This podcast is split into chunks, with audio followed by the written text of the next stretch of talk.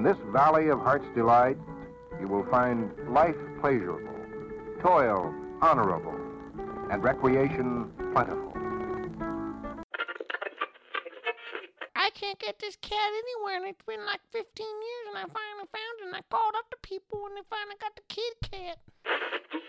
It was a time when anything was possible, at least in the imagination. This Valley of Heart's Delight. All right, fucking A. Welcome to the Valley of Hearts Delight. I am Tony. With me, as always, is Care Bear, Scorpion Snake. He's also known as Caden by his friends. Look at I that thought look you, I on thought his you were face. just gonna forego the name. This time.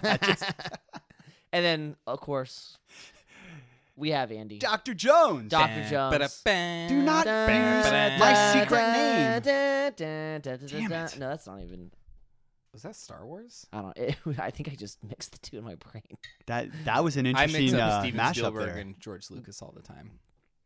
Yikes. Yeah. I know. This is racist. No. Oh. I bet you they've made out. Anyway, They're the same. Oh, I feel like they're the same. They're the same general shape Yikes. man. I just want to. I just, I just needed to say it. Their mustaches were like Brillo, like they like Velcro. They just got stuck together. George. I've always wanted like George, if- your mustache is tickling my butt. when when two guys like when one guy has a mustache and another guy just has like a goatee when they kiss it makes a beard anyways anyways Whoa. uh Haunting silence. well once again uh we are unofficially brought to you by liquid death austrian mountain water Oh yeah. when you have that murderous thirst that can Mm. only be quenched by vigilante justice yeah. I always reach for a Oh, ah, liquid death. yeah. you guys are such cheap dates. Jesus Christ. All right. So here's the deal. This week, Anthony and Caden are brought to you by Liquid Death. Andy is brought to you by himself. Andy is brought to you by Punk Rock Conviction. I cannot be bought. stamped circa 19 or 88. yeah, thanks, yeah, thanks. man. No, the, the proper line would be like, yeah, eh, yo, 1898. yo, yo, Dr. Jones, 1987 called. They want their ethics back. yeah. No one cares. it's all about selling out now. That's what's cool. That's Yeah, what the kids are into. Hmm, I was hmm, just uh, hmm, I was just okay. at the That's what the kids are Okay. into. I was just at the dog Okay, kids. park and um, one of the Uh, women I there can't wait to see where this goes. one of the women was showing me her son's uh, side business where he what? basically makes and designs stickers that Oh. are usually like kind of anime based. And she says that he puts in about two to three hours of work a month and pulls down about sixteen thousand dollars a year just selling stickers that are wow. doing? like big titty anime women. Hmm. The f- And he also, ha- although he does have a bumper sticker that says uh, "Guy Fieri, 2020 for mayor of Flavortown," and I might get, I might get that because that's a great one. That's a great one. That's horrible. Um, all right. We're- all right, well, let's jump right into Let's it. get into this. This- So this will be our uh, third and final installment in the Brooke Hart series, and uh, we'll start off again by recognizing our main and only source, Swift Justice: Murder and Vengeance in a California Town by Harry Farrell, and a little bit of Wikipedia. now I have a question. Yeah. Are you sure it's not Pharrell? It could be Farrell. Anyway, moving on. F A R R E L L. If you are Harry Farrell or related to him, oh, that too. Because I isn't just that how you found spell out- Colin Farrell? Possibly. I just found out Or is it how you spell Perry Farrell? I have somebody Oh. who's more closely related to me than my brother on ancestry.com. No. so I have shit. that's my Wait. other half brother. Back up. How does that work? He's he must be my other half brother. Wow. And like his biological mom is more closely or I guess yeah, so so either like my biological dad is more closely related to or I guess I don't know. Maybe I don't know how that works. I was Kate- gonna go Kaden, into genetics Some- and then just yeah, some, stop some- myself. sometimes maybe we should sit down and talk a little bit about a little something called genetics. I know pun pun not pundit squares. Uh, what's his Punnett. name? Punnett Pundit, squares. Punnett Planet squares. squares. You Yeah. are you are fifty percent related to each of your parents. Yes. Is that how that works? So so Th- wait, which does, makes me does your 100% does your brother share a parent in common with you? Yes. Okay, so you and he share 50%. twenty five percent. No, you and he don't share fifty percent because it, share a it, it's quarter. from you to which parent do you share in common? Mother. Fa- mother. Okay, so from you to mother Mhm. is fifty percent, and then from mom to your brother is another fifty percent. You multiply it, so you and your half brother only share twenty five percent of the same genetics in common. If you Yeah. if you shared the both parents, it would be fifty percent. Okay. Okay, so in that case, the only way you could have someone that is more closely related to you than that is if that person shares both parents in common with you. I don't know. I don't know the measurement. It's the measurement was cm, which I think was like chromosomal mitochondria or something. Ah, okay. So it's it's like yes, but it's basically I have another half brother out there that I didn't know about, and apparently he's in Fairfield. Valley of Very Hearts, interesting. Valley Very of Hearts. Delight is brought to you by biology. It's what made you. It's what made you. Anyways, It's what made some Uh, of us. I'm a test tube baby. Uh, so again, That's also biology. I was made the old. I was made in the old-fashioned way, just down and dirty. Yeah, that's all right. I, I like an orc born out of a mud pit. um, okay, so again, we're going to recognize our source, Swift Justice, uh, by Harry Farrell and Wikipedia. And when we last left off, Thurmond and Holmes had been ar- arrested and elaborated their plan and execution of the kidnapping and murder of Brooke Hart. After an exhaustive search, there had been no luck in locating Hart's body, but at least they had the two kidnappers in custody, and justice would surely soon be served until the morning of Sunday, November 26th, when two duck hunters happened upon the body of Brooke Hart floating in the bay. Fucking duck hunters, man. Fucking everything up. And here is a lovely picture of Leonard Dolve. One oh, of I the thought we were going to see Brooke Hart's eviscerated carcass. Not one's quite, Leonard- but that which is one's him- Leonard Doll? oh that is one of the shit! duck we are hunters. looking at it. and he is posing for a picture with the covered body of Brooke Hart, and we'll include this in no, our. of course. That's what game hunters do, right? Yes, you exactly, pose your with your trophy. quarry. And- he looks so fucking happy. Yeah, he's stoked. like why? He's like, He's like, he's like, it's going to be hot time in the old town tonight. And boy, would he be right. So, he's a fucking nerd. Sunday, Wait, wait, November. wait, whoa, whoa, whoa! Look in the mirror, Anthony Bragg. Damn. I got a hat on. So Sunday, November 26th, around 11 a.m., Oh, Officer he does look Ray like a Poindexter, doesn't he? Blackmore. Too fucking stoked on finding it. He had sex with that dead body before he oh, fucking. Oh man, That's Yikes. He like look at that smug look. He's like, yep, I just fucked that. Jesus Christ, Anthony. what? Are you just saying. It would it would be better if he was kind of holding up the head by the hair a little bit and like giving that kind of shit eating grin that like the guys give when they've shot an elephant that's been like drugged. Yeah, you but know? yeah, but it's weird because he fucked it. It does, allegedly. It does actually say corpse fucker Leonard Day. Oh, does it? Oh, I must have missed Valve. that. Yeah, you you overlooked that. They're Weird. nice and squishy when they've been in the mud for a few weeks. So around 11 a.m.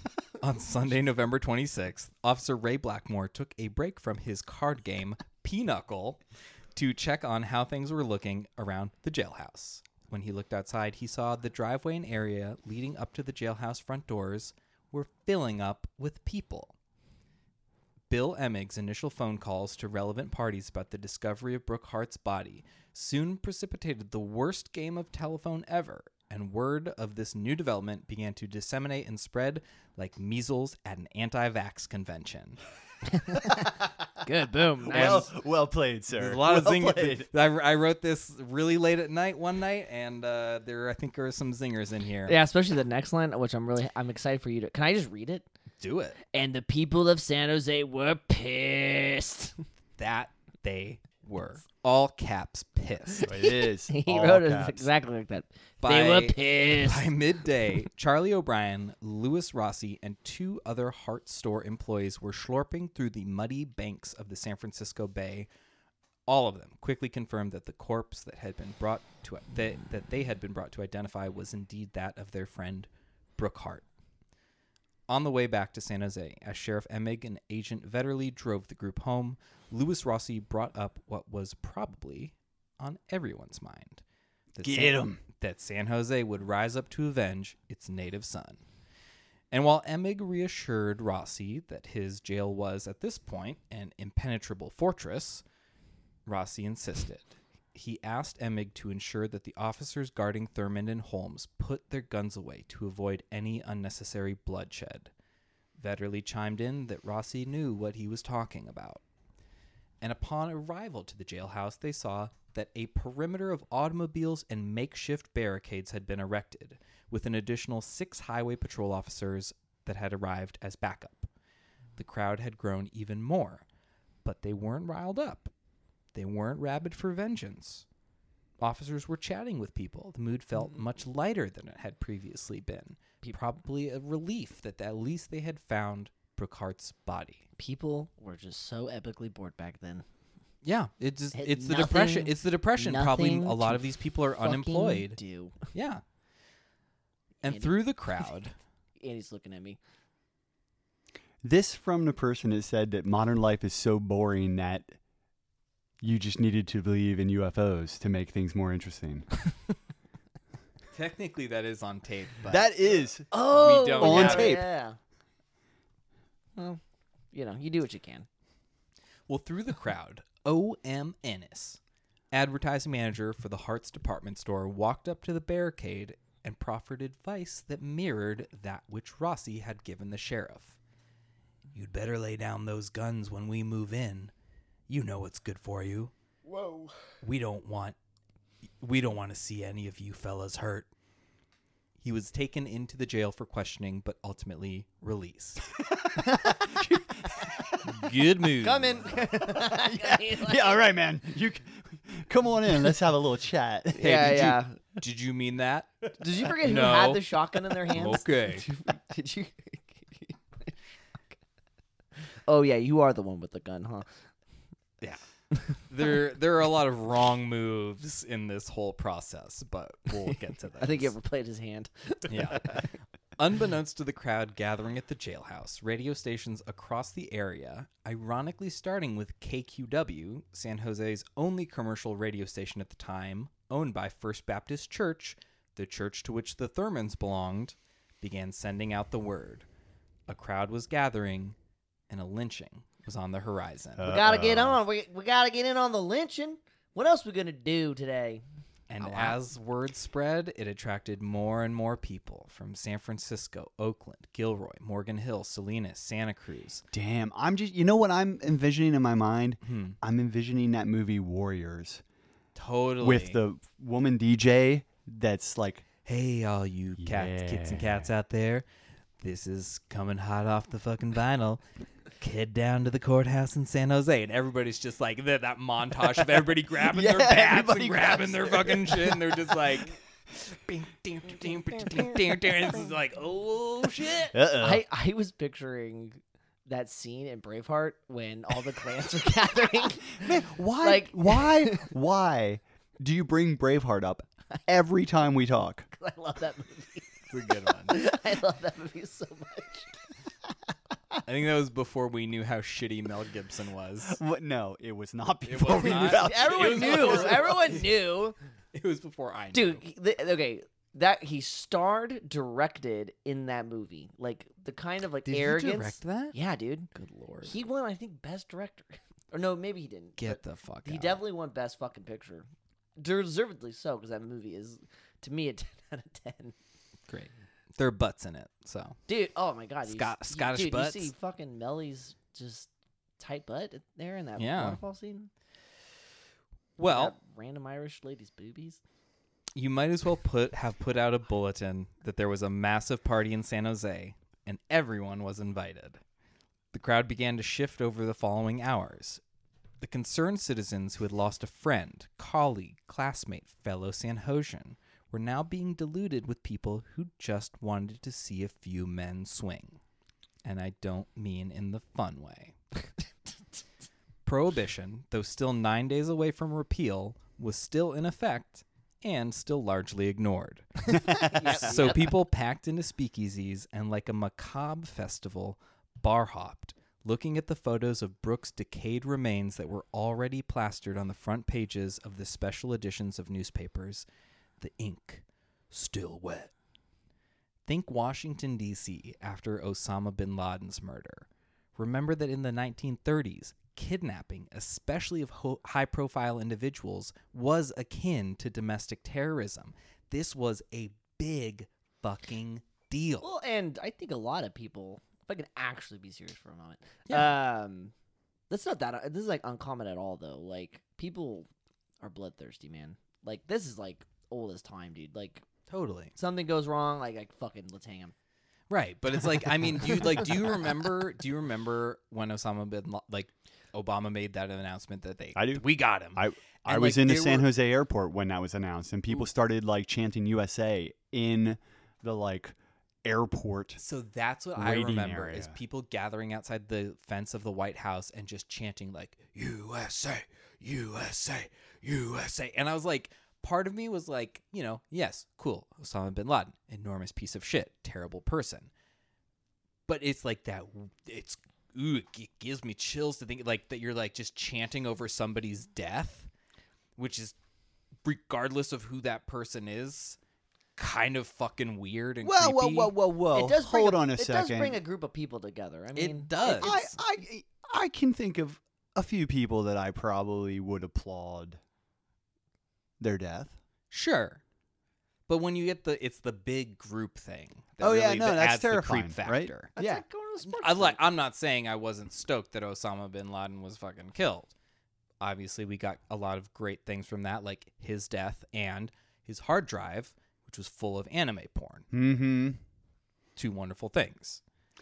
But you're right, Anthony. I mean, I, I think I, I Can you say that again? I think the desire. I, I can't believe I just said that. That's why I paused for a second. I Just can we back up? Can we edit that out? That's. I, I, out of character. I misspoke, Anthony. no, so so I, I agree. Like I think I think the the the drive to violence and retribution, especially like when you have kind of some sort of like civic attachment to that person. So I think I mean like in this case this was obviously heightened by the fact that this was a relatively well-known Mhm. prominent family. Uh, and I- I, I think that like that does tend to motivate people to react in these kind of explosively violent ways. But also like that mob mentality is also a real thing where it kind of spreads like a virus where like even people that didn't necessarily know who this individual was when they kind of catch wind of like this rising fervor uh, of a large group of people uh, that tends to attract more and more people Mhm. to it kind of uh, like you know a moth to a flame and and then and then that that is where you really get the danger for really truly like Because along with, violent along with that kind of magnification as more and more people come, it's also the diffusion of responsibility. Right, Because exactly. it's not you and some other person doing this, it's you and however many yeah and, hundred and other hundreds people. of people Yeah. exactly Yeah. That's that. That uh, I know I've talked to you guys about this before, but that that uh, book uh, Among the Thugs, which is about like soccer hooligans and Oh yeah, yeah. it yeah. is like kind of a pretty amazing sociological like study of kind of mob mentality and how people who are otherwise decent, relatively, you know, calm, mild mannered people can be kind of You're talking about soccer transformed fans? yeah can be Hmm. transformed into kind of like these these extremely uh, irrational violent creatures uh, usually based on some sort of shared idea set Doesn't take much. Yeah, Doesn't take sport. much I at mean, all. yeah, sports fans. I feel like love. They love rioting, fucking shit up. Well, finally, late in the day, one voice shouted the inevitable words that would irrevocably change the course of the evening. Hey, why don't we lynch him? To the crowd that had largely been an unorganized, amorphous group, this became their esprit de corps. Another voice chimed in. Has anybody got a rope? oh 18 dude you know you're in trouble when someone says this. Yeah, when Has you're anybody hearing that, a when rope? you're in the cell and you're hearing this out of the window and you're like, ooh. An- Due uh, process? Due process, right? I get due process. 18 year old Anthony Cataldi asked his friend, Hey, Gadaldi. who had spake the initial call to arms, for the keys to his car. He drove home to his family's ranch on the outskirts of San Jose, grabbed a couple of 30 to 40 foot, three quarter inch ropes from his father's truck, and returned to the mob as the sun was setting on the day. By 5 p.m., there were approximately 500 people in front of the courthouse jail, and along with the horde gathering in St. James Park across the street, hmm. the whole lot was nearing 2,000 heads. Emig called in for reinforcement from every conceivable resource, only able to drum up 10 additional oh California Highway Patrol officers. They were just like, we're gonna have to just give it to them. Despite all the additional manpower and firepower, perhaps heeding the warnings of Rossi and Ennis, perhaps realizing that the legion before him was filled with people from across the social and economic spectrum of San Jose, united under the banner of vigilante justice, and to mow them down would be to mow down his constituents. Emig eventually ordered the officers on duty to put away their guns. Hmm. Ooh-wee. So so Power to the people. People speak. so so I got my hair cut a couple weeks ago. And while I was sitting in the barber's chair, I noticed that my barber had a page from the San Jose Mercury News up on the wall. And I was looking at it and I realized that it was like a tour of locations in downtown San Jose related to this particular incident. Oh. And I think it was published in the San Jose Mercury News as a reaction to Swift Justice, this book being put out. So I, I called the barber's attention to it. And I said, Hey, me and a couple of my friends are doing research on that right now.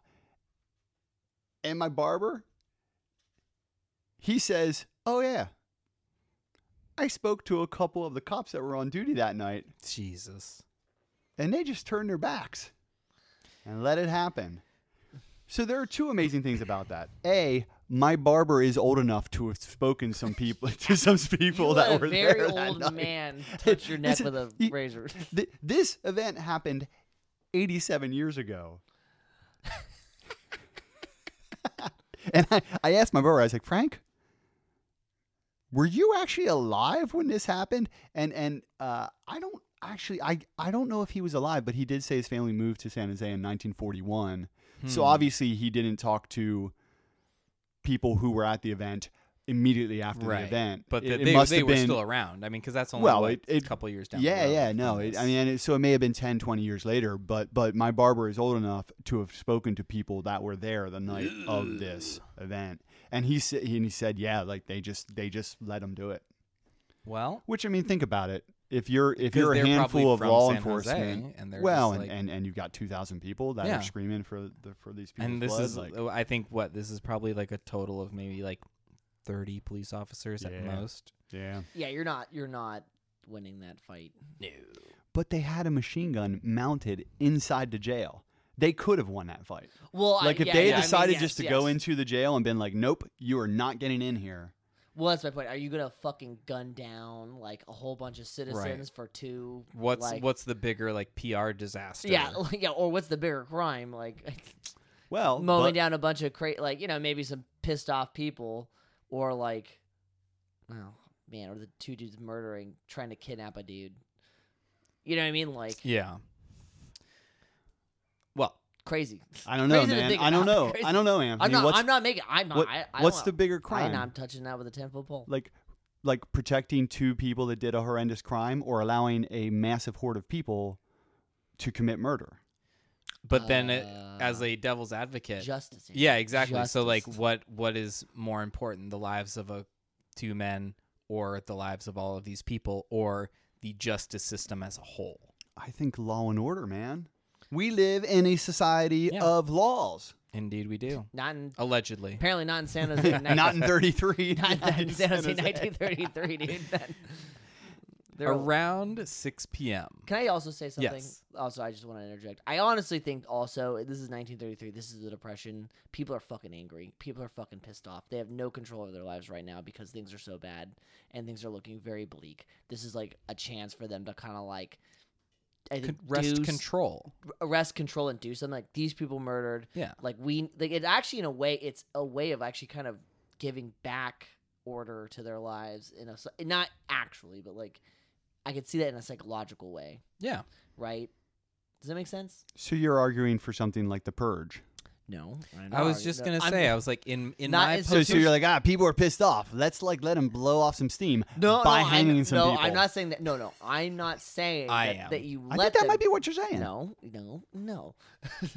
what I'm saying is, is you. I'm just saying that in a weird way, these people are kind of almost trying to restore order to their lives by being so- By killing other people by people. be killing. hmm. Yeah, I know it's fucking human beings, man. What are you Hmm. gonna do? Interesting. I'm not saying it is order. I'm just saying it's kind of like a subconscious like way of I sh- I can imagine these people trying to like basically blowing off steam. Like they're pissed off, they're angry. It's not really about these two cuz right? Cuz like why would all like why are people so fucking concerned about these two dudes? Like if life was good and everyone was doing well, yeah, no, it, I, it I it doubt is- anyone would actually go Right, it's far, because times were hard. This was a Pe- prominent person, and they could do something and about it. people. I mean, it is. It weirdly is kind of like the sports team effect, where you have this loyalty to your home city and this person who is from your home city who's a prominent person and you're like well hey are we just gonna let that happen or are we gonna fucking do something But people are coming it? from like San Francisco and Oakland, right? People are Yes, coming so from like all. I mean, Yes, so back it- then going to from San Francisco to San Jose is a, and that a lot bigger trek. that is the shift is the people from San Jose who were just gathering to be like hey like oh is something like you know wow we got the body like are they going to like take these guys and like actually like take them to like back to San Francisco for processing or you know whatever they were just kind of gathering for the sake of again like gathering outside of the White House after Osama bin Laden died? You just kind of gathered to share this moment of like hey we have the body we have proof justice is going to get served. And more and more people start showing up after the word gets out. So now you have 2000 people from all over the bay area who have been drinking who have been seeing pictures of this grisly body that's been just eaten by the crabs and the fish and like Yeah. you know bloated and like they're just getting pissed Uh, yeah, yeah. Like I think, I would think that yeah, they ha- they're pissed off about a lot of things. indeed And I, and you Anyway, take let's out move on. you can't Yeah. take it out on the government unless you can not advocating revolution or anything around 6 p.m Andrew, you just defended No. public lynching. Man, hmm. Anthony just talked himself into a corner there, didn't he? I I don't think I talked myself into a corner. I think I made a astute sociological observation. Let's move on. Around 6 p.m., the phone of Santa Clara County Coroner Amos Williams rang. It was an anonymous caller recommending that he have a hearse ready for Thurmond at Holmes at 11 p.m. at St. James Park. Rumors of a vigilante group hell bent on implementing some old California justice on Hart's captors and murderers had been circulating, but it seemed now that in these final hours they had shown their hand. The word was out to the masses.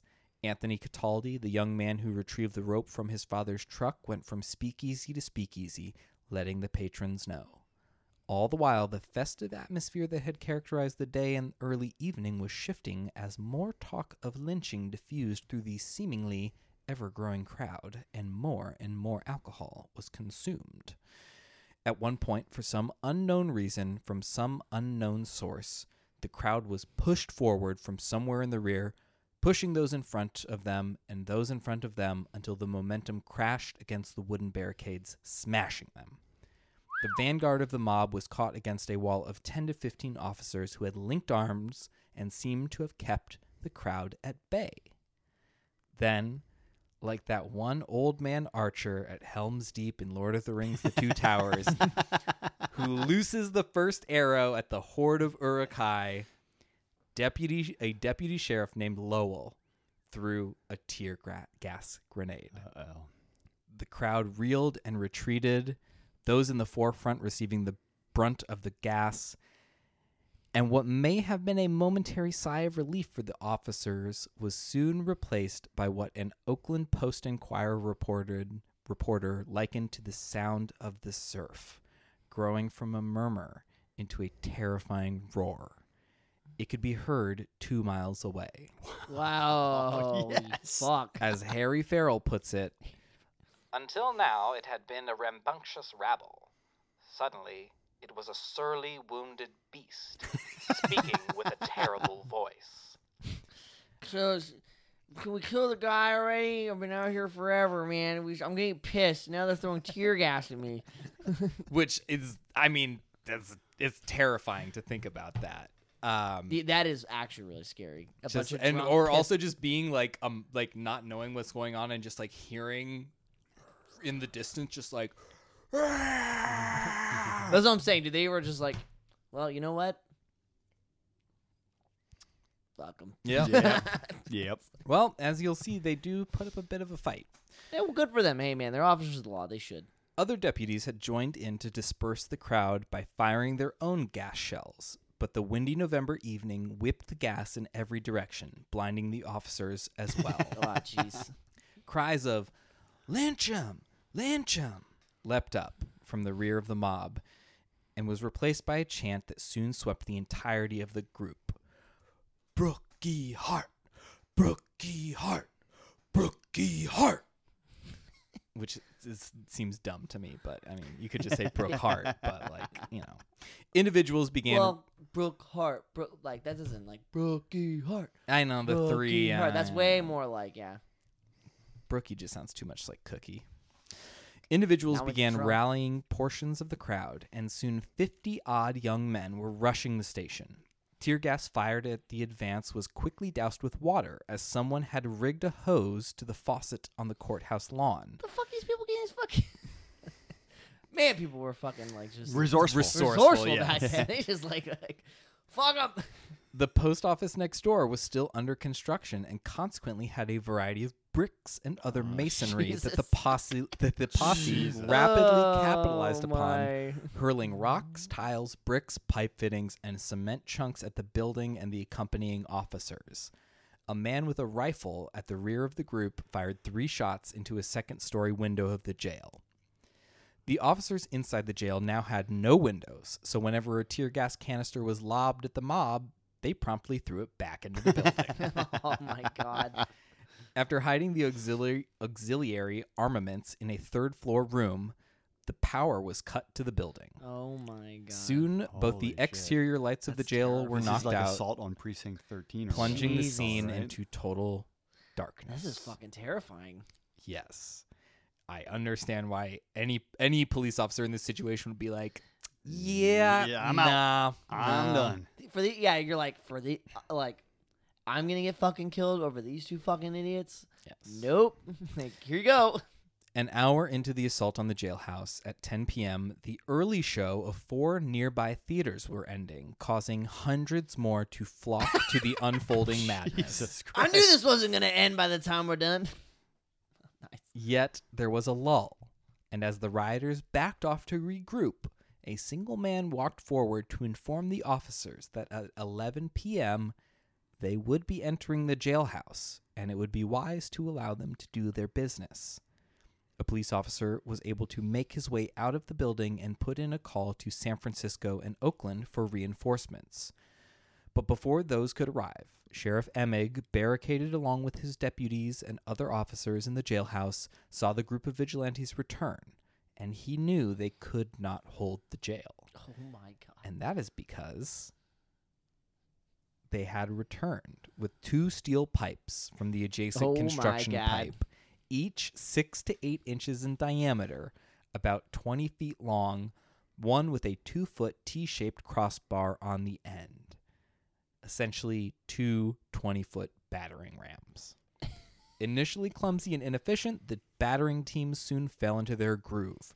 They would ram the door, then, as police released a barrage of gas canisters, a man standing by with the water hose would douse the area and the rams would be picked up again.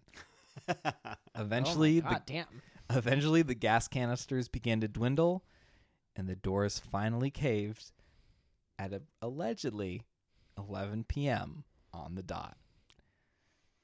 Chaos erupted as men streamed through the doorway, brawls breaking out between the vigilantes and the authorities, lamely trying to stop them. One officer pleaded with the invaders to not do this and was promptly knocked down and beaten severely. Oh, Please don't do this. It's not You're better right. than this. You're better than this. This is not what No. America's about. kick it, kick the shit out of the nerd. Yes. They attacked another deputy who was choked and beaten, and one of the besieging masses taking the cell keys from his pocket. Ugh.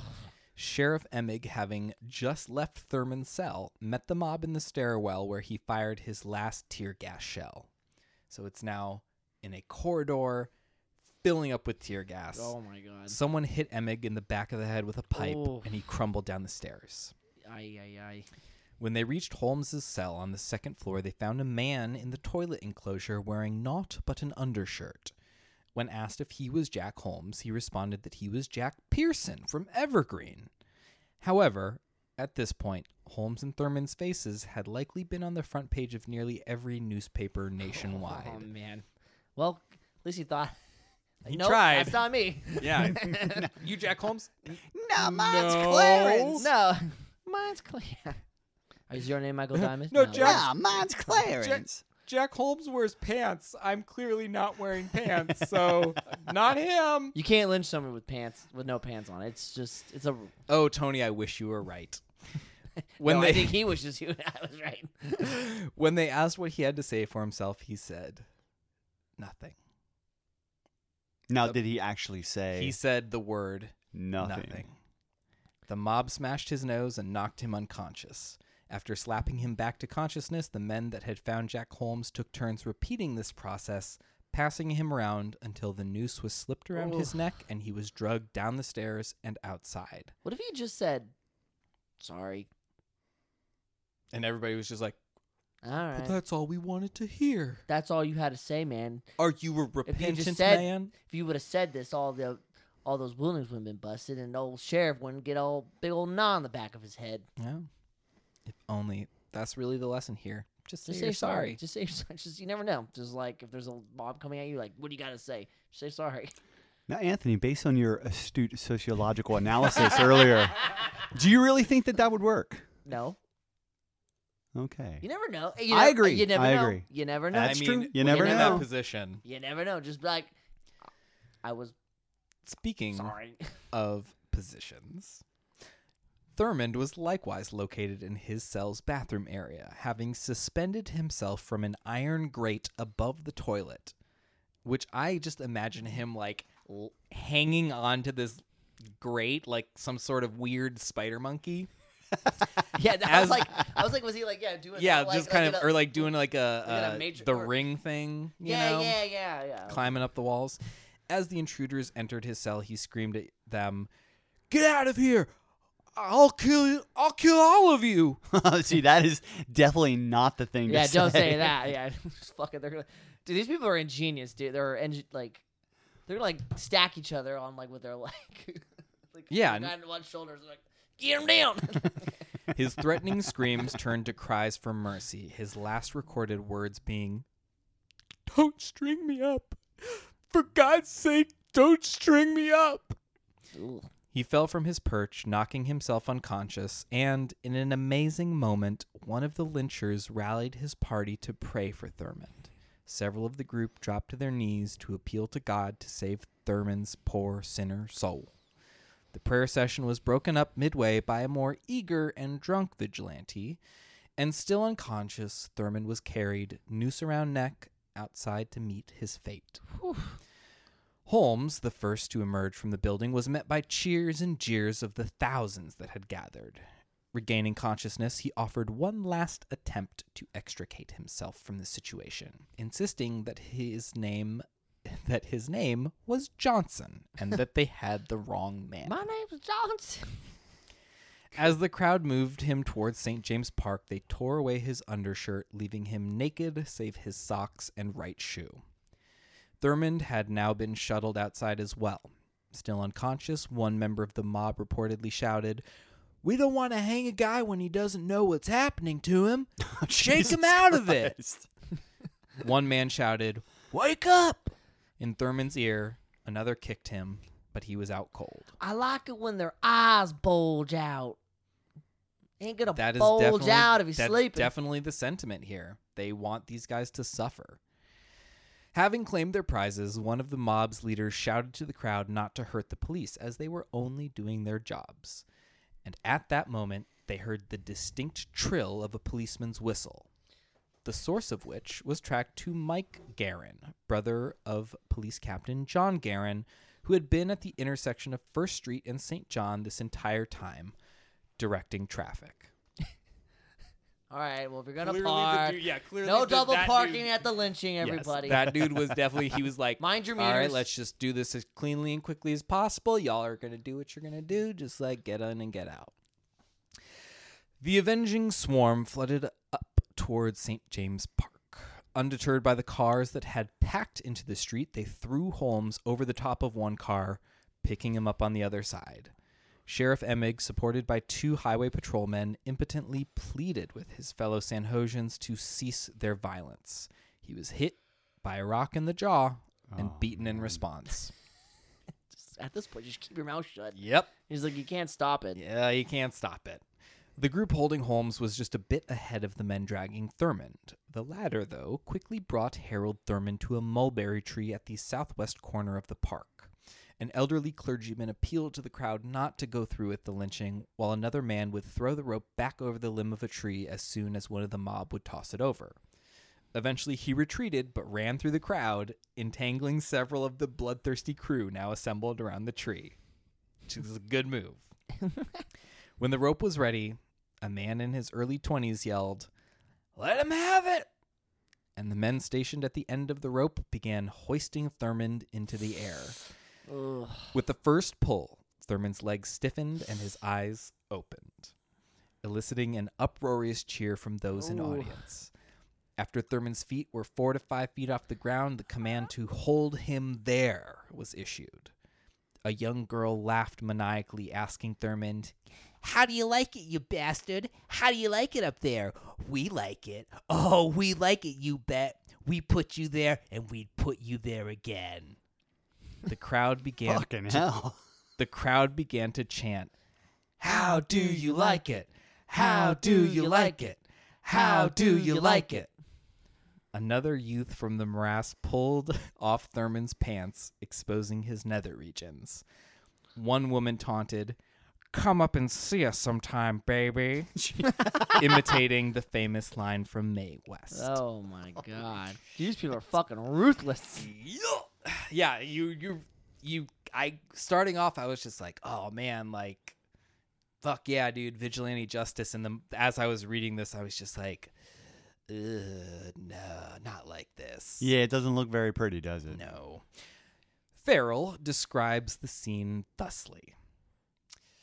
Some women fainted some wept. One beat her fists on a tree trunk crying oh dear god no no no no but other women, housewives, white haired old ladies, stenographers, co-eds, debutantes, jabbed lighted cigarettes at Thurmond's nude thighs. Oh my God. A torch of rolled up newspapers was set aflame and held to his feet. Someone held a match to his pubic hair, which burned briefly. Young mothers laughed, ignoring their children. Hair ribboned girls, boys in knickers, infants in arms who retched and vomited in horror. Oh my god. From the multitude, the chant of Brookie Hart, Brookie Hart, Brookie Hart rose again, exultantly now. End quote. In the minutes that followed, the crowd watched as Thurmond slowly strangled to death, violently convulsing and spasming, his face turning black, his tongue hanging out of his mouth, until finally he was no longer Thomas Harold Thurmond, but a corpse, a pendant languidly turning and tilting in the autumn wind. This saves the county the expense of a trial. said a voice from the crowd, totally ignoring the immense amount of damage caused by the mob breaking into the jailhouse. Yeah, no shit. It was 11:20 p.m. Howard Robbins, one of the many journalists present at the scene, held his camera over the crowd to snap a picture of Thurmond's body when he felt cold metal press against his neck. "Don't shoot, or I'll shoot," a voice behind him warned. A hand reached up to grab the camera and pulled it back down over Robbins' shoulder. He ripped the camera free from the unknown assailant's grasp, and those gathered around him began battling with the other journalists around him. While, reporter, reports of the evening's events could be dismi- dismissed as hearsay, one good picture that captured the faces of those in the mob could ruin lives. Again, diffusion of responsibility Yep. but especially in, that's probably why we don't have as much mob violence these days is because there are so many pictures and cameras everywhere Well, remember uh, that the white supremacist in uh, Virginia yeah they were really pissed that like they got fired from their jobs yeah, for like exactly. I was like, chanting the jews will not replace us Yeah, yeah, and it's uh, but yeah, Very- you're right. Like, especially then, like we're taking pictures, and they're like, "Let me post this on my Facebook." they're like, "Uh, yeah, Tom, we'd rather talk about you." Uh, Meanwhile, Holmes was struggling and thrashing against his captors, who were finding it difficult to find a tree branch that would support his weight. Rumors of U.S. Marines being sent on the order of President Roosevelt began circulating amongst the mob. Holmes momentarily managed to wiggle out of his noose, but it was quickly replaced, and the rope tossed over the sturdy limb of an elm tree near the statue honoring President William McKinley in the northwest quadrant of the park and pulled tight. At the last second, as Holmes made his final efforts to plead for his life, a reporter asked if they were sure that that was actually Jack Holmes. and after a moment's hesitation, a voice from the crowd called out, Yes, that's him. I know him. which is all it took. It was at this point that news came from the other side of the park that Thurmond was dead. They then hoisted Holmes up into the air so that he might see what they had done to his partner in crime. They let him down, hoisted him up again, and dropped him once oh, more. oh my god! Cries for Holmes to be tortured, cut up, and torn apart rang through the mob. Make him suffer like Brooke did, called one assailant as Holmes was then beaten with clubs and fists and feet and had lit matches extinguished on his skin. Ugh. Football chants of, We, want, a touchdown, block, that kick, and hold that line broke out amongst the lynchers. Reports that San Francisco police were closing in hurried the process along. The leader of the mob asked Holmes, What do you say now? To which Holmes replied simply, There's nothing to be said. Say you're sorry. Just say it. Just say I'm sorry. I really think I deserve like you know trial by jury and to go to jail. That would be, ah, God, I just imagine that situation. Everybody's like, that's, that's a fair point. Okay. All right. And with that, Holmes was slowly pulled 15 feet into the air, Ooh, screaming and grasping at the rope around his neck, attempting to climb up the rope and loosen the noose. The mob lowered him back down, broke his arms, and hoisted him Jesus. back up oh once more. Oh my god. It was now 11:25 p.m. The crowd gasped and laughed as Jack Holmes, still pantless from his removal from his jail cell, lost control of his bladder. Some parents lifted their children onto their shoulders for a better view. 4 to 5 minutes later, John Maurice Holmes had strangled to death. The crowd urged the lynchers to turn him around so that they might have a look at him, and the hangman complied, turning Jack around to face his judge, jury, and executioners. Well, there won't be any more kidnapping in this country for a long time, remarked one of the onlookers. Just after 11:30 p.m., the phone rang at the Hart household. Elise answered it. It was family friend Jay McCabe. It's all over with, he said. The family had purposefully kept their radios off that evening. They knew the furor that that the discovery of Brooke's body had evoked in the people of San Jose, but perhaps had not expected it to express itself in such a brutal fashion. For his part, Alex Hart told Sheriff Emig to insist to anyone gathered in protest to remain nonviolent that there had been enough violence, and that even in his own grief felt sympathy for the men that had murdered his son and their families. Of course. How ironic that like the actual family members were like, "We don't want any more violence," and then course, just a yeah. bunch of random people from the community were like, "Kill him, Yep. Kill him. Yeah, you know, it's out of their hands at that point. It, it becomes a greater issue than just the family that was directly affected. And it remains unclear whether Sheriff Emig ever imparted that onto the mob, though it's clear that even if he did, it had no effect on the events that transpired. The Hart so deeply wanted no part of the Holmes and Thurmond vengeance, in fact, that Nettie Hart had sent 13 year old Alex Jr. to her sister, Belle Fowler's house, to be further away from any potential violence. The Fowlers, however, did keep their radios on, and at the peak of the violence decided to pile into the family car and oh, drive down to see the goings on. In an amazing stroke of luck or coincidence, they found a parking spot almost directly in front of the courthouse and, consequently, right in front of the freshly lynched bodies of Alex Jr.'s brother's murderers. I just like like, hey honey, why don't we pack up the kids? We can pack a little picnic and a little late night drive. We can go down and see them. Yeah. Two Lynch boys Great, hanging it's at St. to, James great Park. to hear this on the radio, but we're so go. we're so close. I was Why I don't we just go down there? It was a little crazy tonight. You know, the, the kids have been good, and you know, we got we got a few more Oh, pennies please, in the jar. Please, Daddy, please. I want to put a cigarette on his genitalia. I want to see the old. Ma- I want to see the big old fat man swing like a pendant turning in an autumn wind. and you liked that, didn't you? Police from Oakland and San Francisco began arriving to San Jose. Too little, too late. Man, my car only goes forty. Yeah.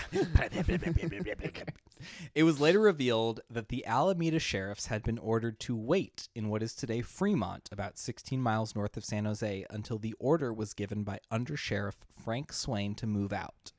The order was not given until they watched the Oakland police drive by sometime after 11 p.m. They had been waiting for over five hours Whoa! and there's a lot in Swift Justice that goes into the politics of the events that Yeah, I'm transpired, and I sure. hi- it, it is extremely interesting. But there's just so much there that I didn't get into it. Uh, we'll get into a little bit later, but like.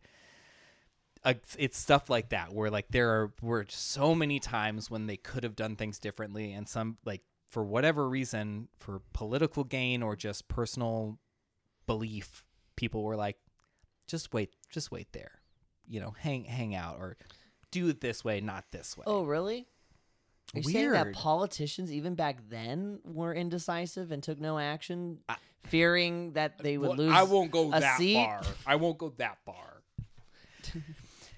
As the crowd of vigilantes began dispersing, the northern police forces arrived, bringing with them a whole new crew of people who had fallen in line behind the convoy of police cars that they had seen screaming down the highway, or the 1930s equivalent of that sirens ablaze. Souvenir hunters canvassed the area, snatching up remnants of Thurmond's clothing, tree bark, sticks. Police chased off a group of young men loudly discussing cutting off the kidnappers' genitals as trophies. oh Jesus! And 40 minutes after the hangings, a hearse from the Williams mortuary arrived to retrieve the bodies of Holmes and Thurmond, and not too much later, the pair found themselves reunited with Brooke Hart, whom they had just last been in the presence of 17 days prior. While the bodies of Thurmond and Holmes still swayed in the trees of St. James Park, reporters were gathering at the California governor, James Sunny Jim Rolph. They're about to say Jerry Brown. No, I, I mean, He's old, been but he's not yeah, that no, no, no, old. there are a lot of He- brown. Uh, he's been a- there are a lot of brown governors in, in California history. Bred the family. I Right, got it. You got it. Uh, so they were gathering at James Rolph's re- residence in Sacramento. This is a fine lesson to the whole nation. There will be less kidnapping now. He declared to a stunned gathering of journalists. I'm sure they're just like, "What the hell?" He's like, he's like, boys, we got to spin this somehow. yes. When someone in the crowd reminded him that a large group of people had just very publicly murdered two men, Sunny Jim responded, I don't think they will arrest anyone for the lynchings. They made a good job of it. If anyone is arrested for the good job, I'll pardon them all. Whoa! He went on to say, quote, I am checking San Quentin and Folsom to find out what kidnappers they have. I am thinking of paroling them to those mm. fine citizens of San Jose Holy who shit. What? know how to handle such a Holy situation. That a boy, shit. Sunny Jim. Rolph made it clear that justice had been served in the eyes of the California government. Wow. News of the governor's comments quickly reached San Jose, where those involved in the lynchings now felt comfortable enough to have a few more drinks and brag about their role in the night's events. We did good. We did good, didn't we, Emmett? Sonny boy says we done good. Sonny boy said we Yeah. done good, Emmett. I'm sure we done good. You're right, Jim. You're right. I was the first to enter the jail. I had my hand on the rope. I pulled the noose around his neck, were the words that circulated the speakeasies of San Jose. I set his pubic hair on fire. But while San it Jose smelled weird. It does. I mean, not that I would know. but while San Jose's bars were packed with jubilant vigilantes, San Jose's hospital was dealing with an inundation of injured people, including Sheriff Emig, his deputies, and the other policemen that had attempted to stave off the mob earlier that evening. And journalists were hard at work writing their perspective on the lynching that had unfolded before them. San Francisco and Oakland newspapers printed double the usual run from Monday's daily edition. Record sales were reported across the state. San Francisco Chronicle reporter Royce Brier's column on the Thurmond Holmes lynching won him a Pulitzer Prize for reporting. Wow. Good for him. Evelyn Holmes had left the city for her sister's house in Stockton following her husband's arrest to escape the constant hounding by the press and only received word of what had happened on Monday morning. David, Evelyn, and Jack's six year old son, David, sorry, David, Evelyn and Jack's six year old son would later recall that whatever happiness had existed in his family until that point, and they had been a happy family for the most part, was, quote, shattered totally. That is true. I kind of forget that that dude like had like a family. Yeah. The Holmeses would never return to San Jose. Holmes's parents maintained their son's innocence up into his death and beyond, insisting they had proof of Jack's blamelessness. Sure. Hold on. Beer, yeah. Beer beer break. Beer o'clock. Um Nothing gets a thirst going like talking about an old fashioned lynching in St. James Park by two knucklehead boys who tried to make a buck off abducting a rich man's son. Yep. The Thurmonds released a statement via Harold's brother Roy, sister Gail, and the family lawyer, painting their brother and son as a good hearted man who, having suffered a head injury in childhood, was slow and apparently had become deranged as he had aged. They harbored no ill will to the sheriff and the police departments, even attempting to visit Emig in the hospital and leaving a kind note. Yep. You tried. No, I mean they yeah they like weren't letting anybody see the sheriff because you know he had just been beaten very publicly By a mob. very I can, ima- violently. I can imagine him being a little embarrassed. A little embarrassed. He's like, oh, I tried and like, I Yeah. got beat up. FBI agent Vetterli wrote a missive to J. Edgar Hoover, washing his hands of the situation, claiming that at no point had the two kidnappers officially been in federal custody, that they had only ever been custody of San Francisco or San Jose police. so Well- not his bad. And while there was, uh, there had been no official statement of Brooke Hart's funeral plans, as we've seen in the rest of this story, word spread quickly. Oh, Jesus. On Monday afternoon, several hundred San Josians gathered on the sidewalk outside of the Hart home and watched as a procession of 67 cars followed the hearse carrying Brooke's body past the family's department store to his final resting place at Oak Hill Memorial Park. He's in Oh, Oak I- Hill, huh? There was a Mhm. second where I was like, "Oh wait, man! I thought they were gonna fucking like mob the ho- the family's house." Fuck, man, just All right, I got my I got the names in my head confused. just The go for Brooke- the Brooke, hat yeah. hat trick lynching. Like this, I like that too. Like everyone's like, "Oh, fucking Brooke!" Like just old, good old Brooke. Like wasn't he like have right? If I remember correctly, a while back now. yeah. he wasn't like the greatest of people. Not that he was an evil person or a bad person. No. but it wasn't You like know, like he- people are treating like he- he was like a saint of the community. Right. Well, I mean, but he was of a prominent family. People knew him. He had gone to Santa Clara University. It's a good school. It's a good school. good school. He was like part of various organizations. Yeah, like he may have had a secret girlfriend. Yeah, he may have gambled a bit and drank a little bit. Well, I guess But- that's, I guess that's true. I guess You know. yeah, in the grand scheme of things, he actually was a. It's just Yes. funny that everyone's like, "Oh, Brooke," like. How many people actually Oh. knew him? You know what I mean? Like it's just funny how like the, this fever all of a sudden I like for this guy. Forgot. Like- Here is Some lovely pictures. we're looking at the pictures of the, the hanging. bodies of Holmes and, it's- Thurmond. And for some reason, it's always way more horrible looking when it's uh, in black and white like that. And everyone's got those old ha- like hats. And when that one fella's naked from the waist down, My- my somehow mo- that's more disturbing than the photo of the dude that's fully naked. right? Because they just pulled off his pants just to like fuck with him. Uh, my mother sent me an email the other day, and which I had actually heard this previously in. I think it. I think it just generally makes the rounds every president. Um, but it was basically something to the effect of, uh, a a difficult decision, and it says uh, you are in um, you know North Carolina and there's a hurricane and uh, you see Donald Trump getting washed away in the floodwaters after having come there to make a speech. The question is do you go with the classic black and white or full color photo? Damn. And I, I, I was like, I remember do that for George Bush and for Obama, and you know, everybody just hates the president regardless. Anyways, It's a time honored tradition. it is It is a time honored. tradition. fifty percent hate him, fifty percent like him or don't care. It's almost like we're split down the middle, mm. and we're bought and sold by two parties that are funded by corporate interests, and you're just a stupid wave slave who keeps feeding into the Wage machine. slave. Wage, I like wage. what did I say? Wage. Wave, wave slave. Wage slave. Wage slave. Great name for a band. Wage slave. Wage slave. I'm trying to. I was trying to have a soapbox, but I've been having a few too many beers. Hey, sure. You're a woman. Let me Yeah. tell you about Yeah, you the better watch out. Let me tell you. the- An- the Anthony's about ready to lynch somebody. Hey, Yeah. I would. I have a hard time. Well, I don't even have Facebook, but I was like, I have a hard time giving somebody a negative comment. That's fair. All right. Anyway, You're Alex- such. He's a gentle soul. I'm a gentle Uh, soul. that's exactly what I was going to say. I was going to say you're such a gentle soul, Anthony. Is that That's what you were often gonna what I say? think. When I, Yeah. when I look at Anthony, I usually think gentle soul. yeah.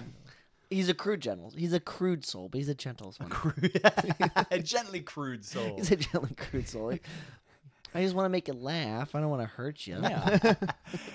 no, so but back to what you were saying earlier about like how many of these people who are now like apparently like they they have fulfilled justice on behalf of Brooke Hart and now they are all ready to traipse off to the funeral to mourn his passing. Like how many of them actually knew him? Or Probably ever almost gave none of them. Like, ever well, gave well, a but, shit. but this is these this is what happens. Like people I- want to feel like they're important, so they try to attach themselves to important events. I mean, that's why like you you know you end up. I'm sure that there were not any less than probably 50 individual people that claimed that they were the one that hoisted the body into the air I'm sure. you know and it's like like just wanting to tr- kind of like bl- bask in the reflected glow of an important event hmm Well, and I, I imagine so. There were there were, as I said, hundreds of people gathered out, kind of lining the road. But I think it's also weirdly it is because it's like Alex Hart is a prominent member of the community. They had sixty whatever seventy cars following, sixty seven cars following the hearse. That might you know it's it weirdly is kind of like a wedding, you know, where it's Mhm. like all right, like who do we invite to this? And it's like I'm sure Alex Hart had his own kind of like political invitations to his son's funeral. But that's just my take. Yes. Alex Hart, speak of the devil, senior was interviewed by the San Francisco Chronicle saying in part, quote, I was perfectly satisfied that the law should take its course against the two men who killed my son, but it brings me some comfort to feel my fellow citizens took violent action because they loved Brooke Hart. I am a believer in law and order and have never tolerated violence of any sort. While he forbade his family from participating in the sordid occurrences of Sunday night, he knew he could not stop the will of the people, despite sending word along to Sheriff Emig. You see, I felt it was all rather futile. After all, my boy was dead. The men who murdered Brooke Hart were laid to rest two days later. Thurmond being buried in an unmarked grave at the foot of the hill harboring Brooke's crypt, and Holmes being cremated, the fate of those ashes being a mystery lost to time. Cue to the end of the Big Lebowski. Yes. yes. Um, within a day of the lynching, souvenirs of pieces of rope, bark, and cloth were being hawked, both fabricated and legitimate. Monday night city council meeting ruled to cut down the two trees used to hang Thurmond and Holmes, citing irreparable damage caused by souvenir hunters. Four days later, they were chopped up and distributed to needy families for firewood. While some criticized the council's decision to excise the trees as a lazy attempt to erase a horrifying moment in San Jose history, others lamented their loss as a potential warning to future ne'er do wells, some suggesting erecting a plaque detailing the events of the lynchings, naming the trees Thurmond and Holmes, and erecting Holy shit! and erecting a life-size statue of Brooke Hart between the two trees. My God. Mm. like it's like, dude, you have to look at that. Like people were so fucking depressed and pissed off at this time. They were like just a bunch of angry. emo- Morbid humor, man. Every well, I just everyone back then was just a bunch of angry emo kids because they're like they were hungry, yeah, they're like didn't Poor- have a job. poor and, and hungry. like, You know, no, but no, I I am com- I am convinced that that like is maybe not everything. You know, there's a lot of other things going on, but man, I just think people were clearly fucking pissed off. Yeah. and needed to blame something. Yes. And it's but it, it is like weird. I mean, that is interesting that basically the city government was like, "All right, you got it out of your system. Now we're just going to get rid of these trees so we don't have to Think worry about about, this it. again. You did it. Good job. you you know, again, like purge, you got it out of your system. Can we move on? You- Thanks. Okay. You know, and in some ways, I think it kind of just shows the fragility of government sometimes, where if people like that kind of fervor gets out, like all that breaks, like all that Yeah. system of control can break down so quickly. I mean, nowadays, I you know I don't know, because because basically we have a militarized police force that, you know. I don't. I don't know what they'd be capable of if something like that happens. Even though sometimes it feels like we're close to that. Um, what? uh, but yeah, like just you know, if if people are hungry and starving, or like you know you're, they're in shitty times, like you know, especially people who are during the depression, like I think those. Yeah, those systems of control or uh, government that we kind of rely upon, just they break down so fast. Yeah. And What's what's the old saying? We're three three missed meals away from a revolution. At oh any yeah, given that time. yo, who said that? I, that's a great. I I want to say Jeff Goldblum. Jeff, yeah, must. no, but that's Maybe Really? That's my point. That's so true. Well, though a lot, I don't know. Well, no, I, I mean, I don't think we're that far away from this now. I mean, I yes, okay, the the lack of a militarized police force at this point in time probably allowed this to get much further out of hand than it otherwise might have.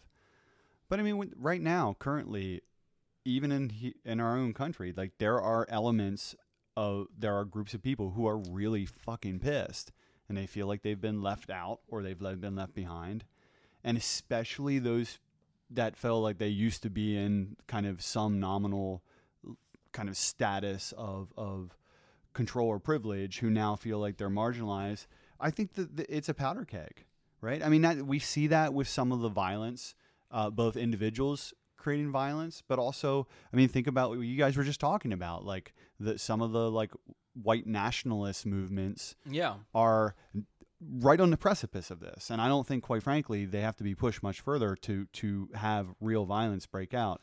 And I, I think Well- I don't think that our police forces necessarily can and do respond that well to that type of explosive violence.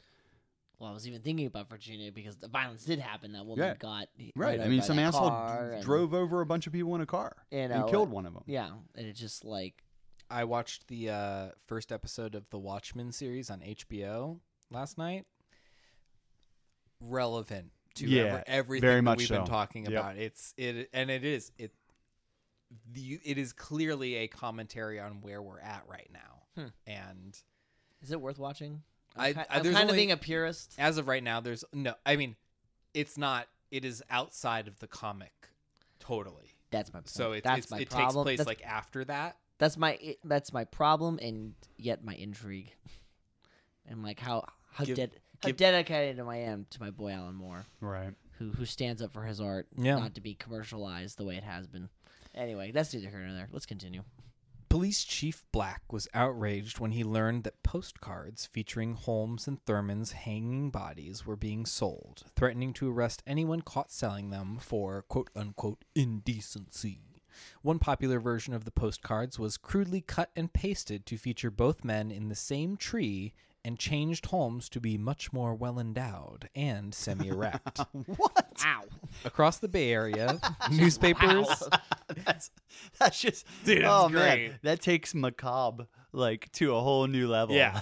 so there's somebody not only is capitalizing upon the lynching of two men, but they're like, but like put a big old dick in there. That's gonna be like good. a, the semi-erect penis. Yeah. He likes it. It's cool. Um. Oh, David Carradine, R.I.P. Uh. R.I.P. Across the Bay Area, newspapers and printings of the naked lynched bodies were banned and confiscated. And it is important to note that San Jose was not unified in the acceptance of the lynchings as justice. The San Jose High School Faculty Women's Club, the Women's Christian Temperance Union, the Unitarian Church, the Christian Assembly, the First Baptist Church, 20 Protestant pastors all voiced their dismay and disapproval at the actions taken by the mob from simple public decrying of the lynching to attempting to open a grand jury investigation. Of course, the nerds had an issue with it. The women and the Christians. Ugh, God. Vincent Hallinan, Jack Holmes's would-be lawyer, opened up a case against the governor for inciting the lynching and negligence charges against San Jose and Santa Clara County officials. I want to put, put point out it wasn't the women because there was plenty of cool women who were burning cigarettes on their thighs and being and being catty and making funny jokes the Mae at West this- at impersonations. this, hor- at this horrible event. Being what, Anthony? Cool. I, bel- I believe cool was the term. I just want to. I just want to press pause for a second. and- Oh, let me rephrase. let me rephrase. Let me rephrase. Not cool. Not cool. It wasn't cool. It wasn't Being cool. very radical. Oh no, no, no, no! I wasn't referring being- to the cool part. I was Oh. referring to the catty part. Oh, what? They're making jokes. Oh. Remember? Yeah, I remember. I read. But it. would you call men making jokes being catty? Oh, Yeah. Making me. I'm catty as fuck. Yeah, you, are. Yeah, you are kind of. A pussy. you are kind of a pussy. Uh, hey. Hey, hey, hey! Pussy strongest muscle. And what of the mob? yes, the governor had professed his support of the vigilante justice, but technically, two men still had been murdered. DA Fred Thomas, who had witnessed the lynching from his third floor office, far away enough to be unable to identify anyone, was now put in the position of potentially prosecuting his friends, constituents, and even family. oh, fuck! I have to do my job. His tactic was to attempt to apprehend the ringleaders of the lynching, ordering an investigation into discovering the identity of the mob's leaders, requiring corroborative evidence. That is to say, someone who was there at the lynching, outing themselves to identify the key players. The process was started on Monday, and by Thursday, he postponed his investigation indefinitely. Yikes! AKA nobody would rat. Yes. Yeah, I yeah. I- That you just can't put that genie back in the bottle. No, again, I mean it's the same thing as the the camera, the reporter with the camera. You know, And that just, gene- I have nobody's gonna. Everybody's like, see each other on the street, and you just kind of give a little nod, and mm-hmm. keep on walking. Yeah, and it's like a Jafar genie, not like a cool like Robin Williams. Jo- Blue dude, Jafar was the cool genie. What? I mean, he only was technically was in the movie fun. for like ten seconds. He wasn't fun. He wasn't funny. fun, but he was cool. He was a fucking like red genie. He was mean looking. He was. I mean, he looked like yeah. I, I, I want to uh, point out I have no idea what these nerds are talking about. Is this the second time we've brought up Aladdin and you have not seen it? No, why would I watch? Mr. Aladdin, sir. Something like that. Anyways. I don't because you weren't you weren't five when we Yeah, were I, five. I wasn't. Yeah. I wasn't four when the movie came out. Well, that wasn't. Sorry. I forget. you. I was saying, and but then again, today, like Disney bases much of their economy off of like twenty somethings watching their Remembering movies. movies we already watched. But I mean, also like appealing to like. I mean, I know fucking plenty of adult people that loved Frozen and loved Moana and. Uh, as a person who just went to recently went to Disneyland. Oh, that's right. Uh, yeah, people fucking who are not children fucking love that place. I.e., the lady with the cat, the stuffed animal cat. She's like, I can't get this cat anywhere, and it's been like 15 years, and I finally found it, and I called up to people, and they finally got the kitty cat.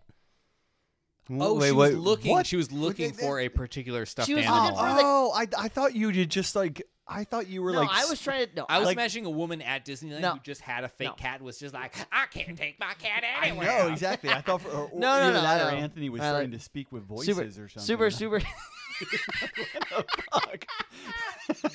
what's what's that, Shirley?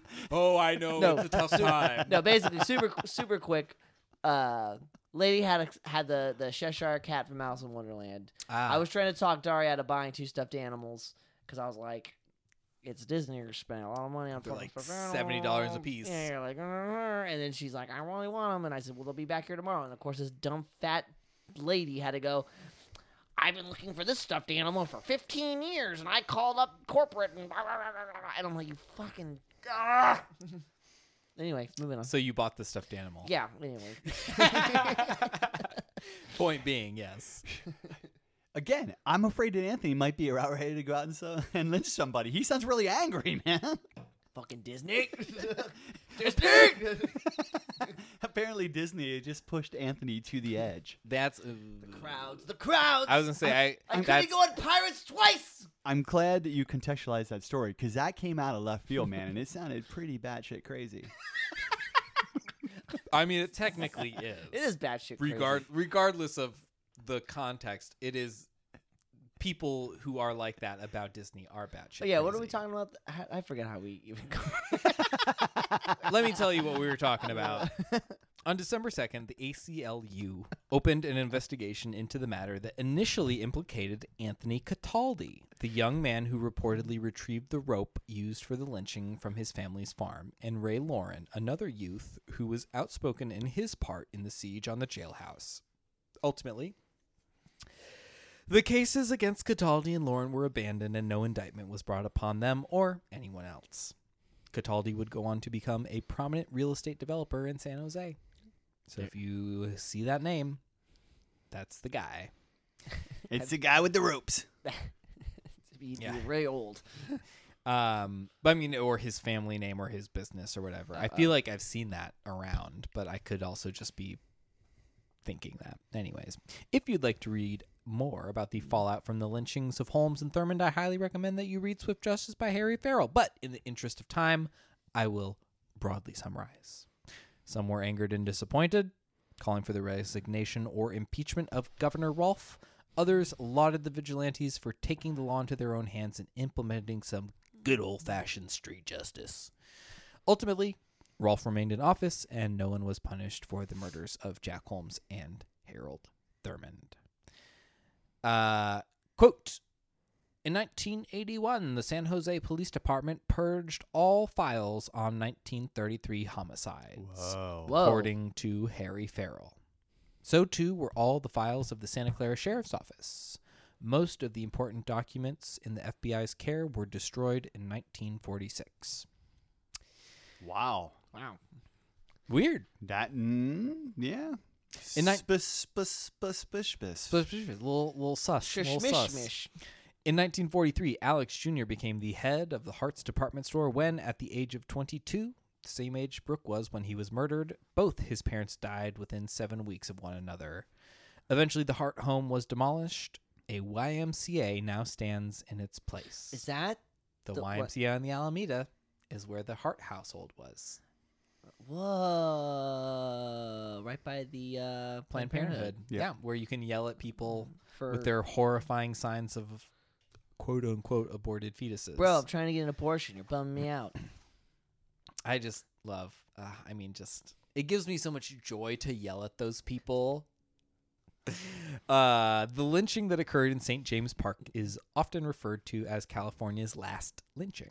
However, in August of 1935, a group of vigilantes stormed the Siskiyou County Jail in Yreka, California, near the Oregon border. After overpowering the lone jailer, they took Clyde Johnson, who had confessed to murdering the Dunsmuir police chief F.R. Daw, and hanged him three miles south of town.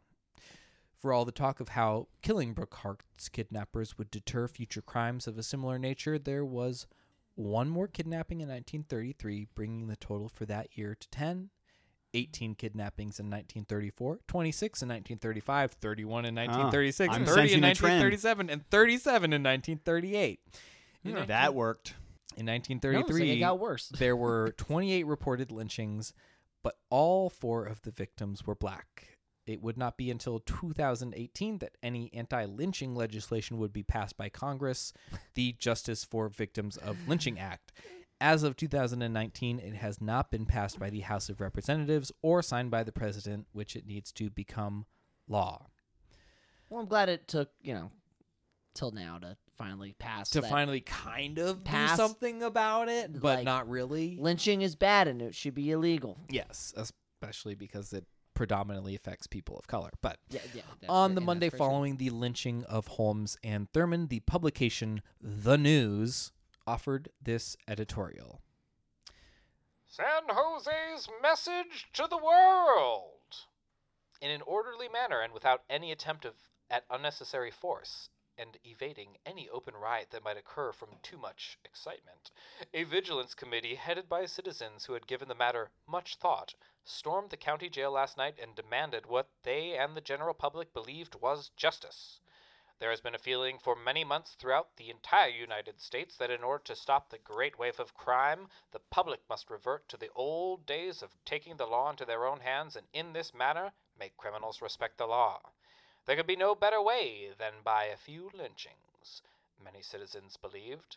San Jose is made up of the finest citizens of any city in the entire United States peace loving, quiet, cultured people, God fearing, law observing, good citizens have been watching these murders increasing and have watched crime increase in this country. And from the time this splendid young fellow, Brooke Hart, was murdered, this Vigilance Committee had in mind carrying out what in their minds was real justice. Many people who don't believe in mob violence will criticize them. The news offers no criticism.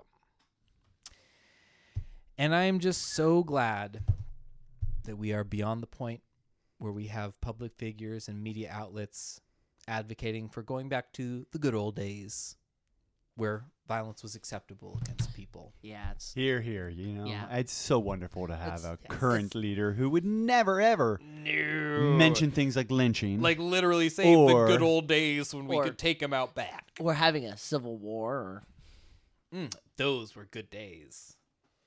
oh man. Well, And that is the story. you know, I of, actually uh, the Brooke Hart kidnapping and as it turns out murder and as it turns out another murder and another murder. well, I thought I had more to add, but I think I pretty much put in all the things I had to say in into the actual show because I feel like I'd just be repeating myself. Sure. I have no last words. What about Andy? Do you want to add anything to this this This hero's lovely journey? yes. This hero's journey yes. we The embarked on. highs, the lows, no. the ups to the downs. Mark Zuckerberg, watch out, buddy. Whoa. Look at that. He just snuck that in there. Don't go pissing off San Jose. I mean I feel like Google's the bigger thing. Yeah, that's But- true. I don't know. I'm just kidding, Mark Zuckerberg. You're No, I mean, you're like, fine. while you're we not. were- You're not. You're you haven't like destroyed society. It's cool. Yet. Not, not yet. Or I mean, he kind of has. I mean, He kinda I mean, has he the had- choice That's He kind of did. I, More than any, like anybody else as it comes to like the tech uh, sector. his Kermit the Frog voice. Oh well, you know, we could. I just, I could just stay out of politics, and I could just run ads and take the money. I don't want to be, you know. I don't think I've ever heard him speak. I assume that whenever he opened his mouth, it was just the old like dial-up tone. Ugh. Yeah. I, I play no part. Facebook plays no part in the politics, but we'll take your money regardless. No. Yeah. Did you see that uh, Elizabeth Warren ad that they put up? Yeah. It was like a fake ad. Yeah. And then he just ran it. That was 'cause they clever. don't- Yeah. Anyway, I'm sure. Yeah, I'm sure. Like, no one cares about your politics, boy. Shut up. Yeah. Yeah. Anyway, want to do? Want to plug our all our uh, Um. Yeah. So all the media? yeah. So so speaking of, like us on Facebook. Um. Like us. right. That's good, right? Yeah, It's I good. feel like two middle fingers in the air. Not giving Um, a fuck. But uh, you can't listen to us there, but you can listen to us on iTunes, Spotify, SoundCloud, Stitcher, and Pocket Casts. And probably, depending on how the internet works, which I'm not fully comprehensive of, uh, wherever you get podcasts. Um, if you have any questions about where to listen to us, or if we're somewhere where you like to listen and we're not there, send us an email to vohdpodcast at gmail.com. That's V as in valley, O as in of, H as in heart, D as in delight, podcast at gmail.com. Uh, yeah. Is that it? Bye, everybody. Thank you for listening to our beautiful tale.